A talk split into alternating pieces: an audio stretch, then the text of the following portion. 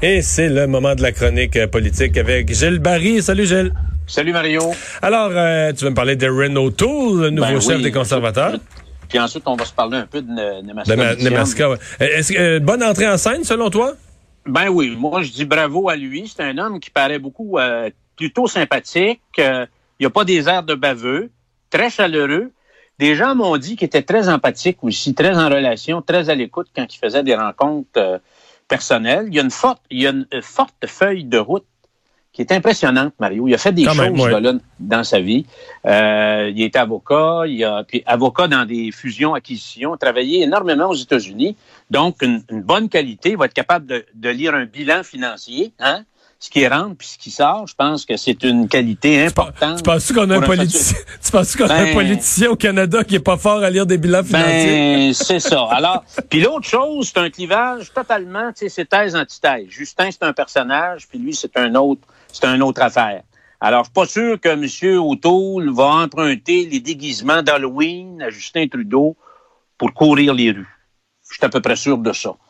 Euh, alors, euh, c'est un type qui a vécu, et ça, pour moi, Mario, là, pour la fonction qu'il qu'il aspire, ça prend une expérience de vie, ça prend une expérience de travail, ça prend une addition d'expérience. On me dit c'est un type aussi qui a beaucoup de contenu puis beaucoup de profondeur. Et d'entrée de jeu, Mario, moi, j'ai j'ai vraiment euh, sursauté positivement. J'ai vu qu'il, dès le départ, il adhérait au concept des deux peuples fondateurs. Faut jamais oublier que ce, ce- ce concept-là était le cœur d'Option Québec qu'avait écrit René Lévesque, est au cœur aussi et moteur euh, politique euh, dans le programme du PQ. Et aujourd'hui, Mario, à la course au leadership du PQ, il y a des gens qui ont carrément écarté ça. Roch Bo- Bock-Côté a beaucoup écrit là-dessus. Puis un des blancs qu'il faisait au PQ depuis des années, c'est qu'on avait euh, délaissé le concept des deux peuples fondateurs. Donc, et puis, il aborde le Québec sous l'angle de la nation québécoise et naturellement, sa première visite euh, de premier ministre pan-canadienne, il l'a fait avec François Legault. Tu trouves ça habile, je C'est très habile et il va vraiment donner de l'importance au Québec. Pas juste en propos. Euh, je pense que ça va passer par la vérité des relations. Et il a déjà parlé aussi, est sensible à la question de l'immigration, qui, à mes yeux, Mario, est probablement la compétence auquel le Québec doit se battre le plus parce que, pour moi, l'avenir du peuple québécois va passer par 100% du contrôle des compétences en immigration. Il y a aussi la culture, il y a le développement régional et la santé, Mario. Je pense que la question de la santé avec la pandémie et la question des transferts va jouer un rôle très, très important. Son défi, Mario, très rapidement, euh, c'est de monter une équipe, puis comme tu l'as dit après-midi, c'est de bâtir une plateforme électorale. Ouais. Il y a déjà au départ un très bon caucus québécois. Alors, euh, moi, le conseil que j'ai à donner, c'est de ne pas le sous-estimer. Parce que euh, la bien-pensante a tendance à prendre les conservateurs pour une bande de ploucs. Il faut faire attention. C'est un type qui est très articulé, très redoutable. Je te dirais qu'il y a- il y a probablement le sex appeal de Jack Layton. Tu comprends?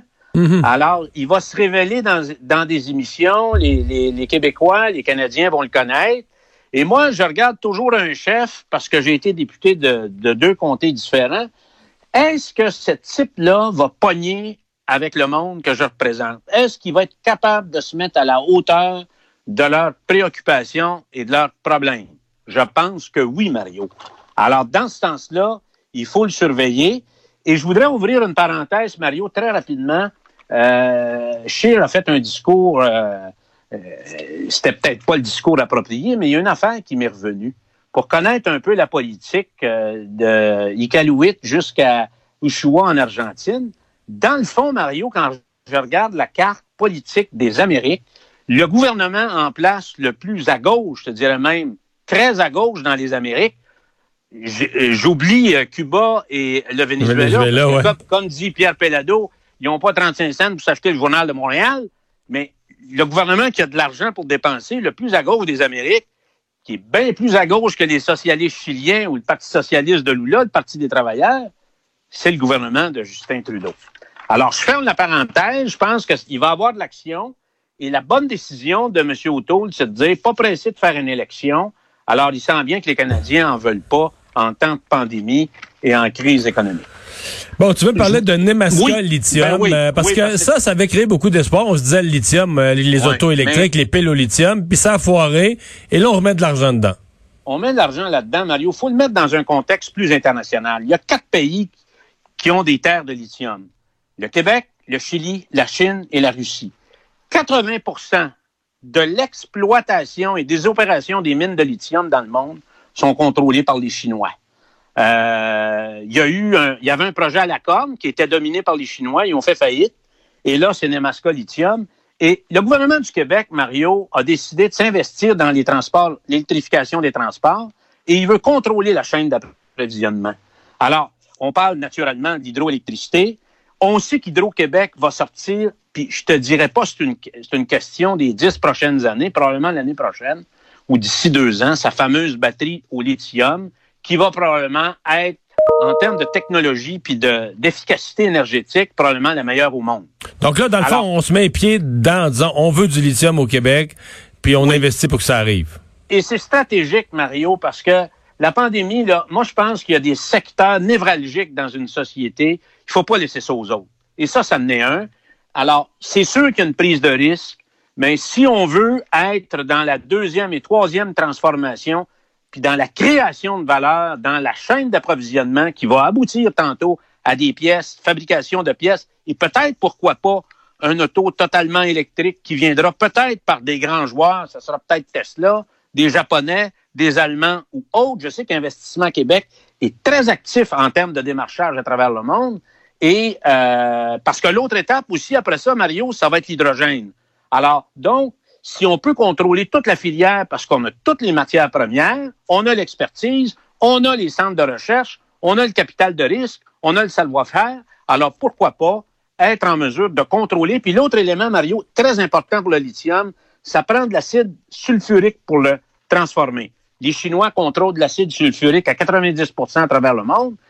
Noranda Mines à Rouen-Noranda produit quoi? De l'acide sulfurique. Donc, on aurait probablement un ingrédient important pour être en mesure de transformer le lithium. Donc, c'est un autre élément pourquoi, je dis pourquoi pas. Et Michel Nadeau l'a dit aujourd'hui. Moi, quand j'étais député de Rouen-Noranda et Miscamingue, Mario, euh, les gens de la région, les Québécois, c'était des mineurs. Mais 35 ans après, ils sont propriétaires de mines. Alors, pourquoi pas nous? Pourquoi laisser ça à des Chinois? Euh, parce que de toute façon, à la fin de la journée, si c'est pas nous, ça va être des Chinois. Alors, je pense qu'il y a une façon de le faire. Ça prend des bons opérateurs, ça prend des gens qui connaissent ça, ça prend des bons ingénieurs, des gens qui, qui sont capables. Et on a des éléments qui ont travaillé là-dedans à travers le monde qu'on peut, euh, peut constituer des équipes, qu'on peut être en mesure euh, d'en faire un succès. Moi, j'ai confiance. Ben, on va se croiser les doigts que ça marche. Le ministre Fitzgibbon, cette semaine, a critiqué le- l'espèce de montage financier de la première mouture de Nemaska, mais semble plus confiant. Un nouveau partenaire, donc semble plus confiant qu'on va réussir euh, cette fois-ci. Et merci beaucoup d'avoir été là. Merci, Mario. Au revoir. En vous rappelant euh, quelques quelques nouvelles euh, aux États-Unis, les tensions raciales, ça continue, des manifestations. euh, c'est plus juste dans le Wisconsin, c'est un peu partout. On va voir ce que ça va donner ce soir. Donc le président Trump et ses supporters n'ont pas fini de crier ou de, de, dire que c'est l'anarchie dans les rues. On va aller à une pause au retour. On sera avec Pierre Bruno. On va joindre les antennes de LCN, TVA et Cube Radio, comme on le fait à cette heure-ci à chaque jour.